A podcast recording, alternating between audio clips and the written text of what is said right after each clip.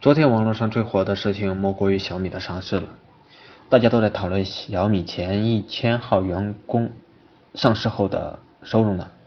正所谓，今天大家都还是一样的挤地铁，明天别人可能就财务自由了。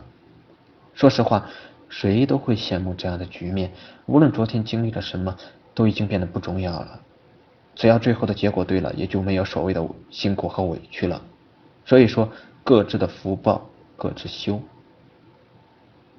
不管什么原因，最后的结果都是公平的，在恰当的时间做出恰当的决定，然后取得恰当的结果。昨天雷军晒微博说拜访李嘉诚，在小米上市前夕，长河系投资了小米，而且还形成了战略合作。李嘉诚的加入对于小米的市值来说，无疑上了一个超级保险。反过来，因为小米的业绩和影响力，李嘉诚的这一笔投资肯定会赚得盆满钵满。这是多么完美的配合！看看人家是怎么赚钱的，再看看普通老百姓是如何赚钱的。别人只是轻描淡写的指画一下，可能就是几百亿甚至更多美金的回报，这就是差距。所以，无论你处在哪个阶层，一定要想办法跟那些你能够摸得着的牛人合作。雷军很牛，马云、马化腾也很牛，但跟你没有关系。你跟他们最大的关系就是买家和卖家的关系。以微商团城市合伙人为例，他们可以不懂微商，可以不是名人啊，没有品牌影响力，但他们可以跟郭俊峰合作。这个时候，他们就有机会借助郭俊峰的资源去开展自己的工作。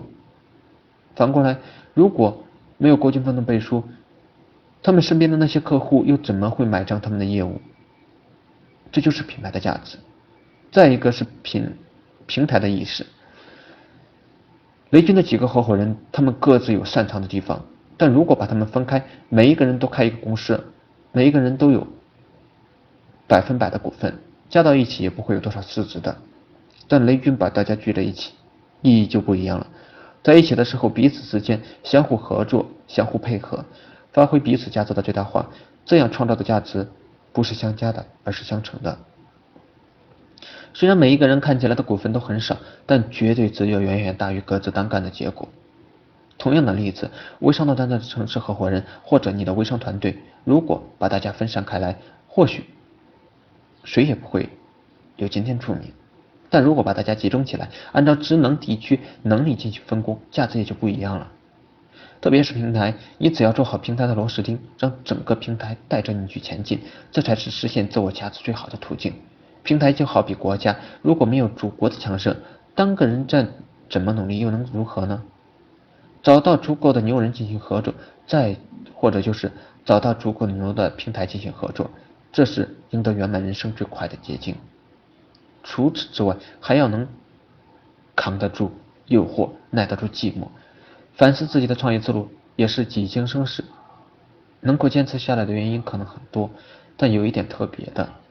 就是我经历过太多的成功和失败，所以抗风险能力比一般人要更强一些吧。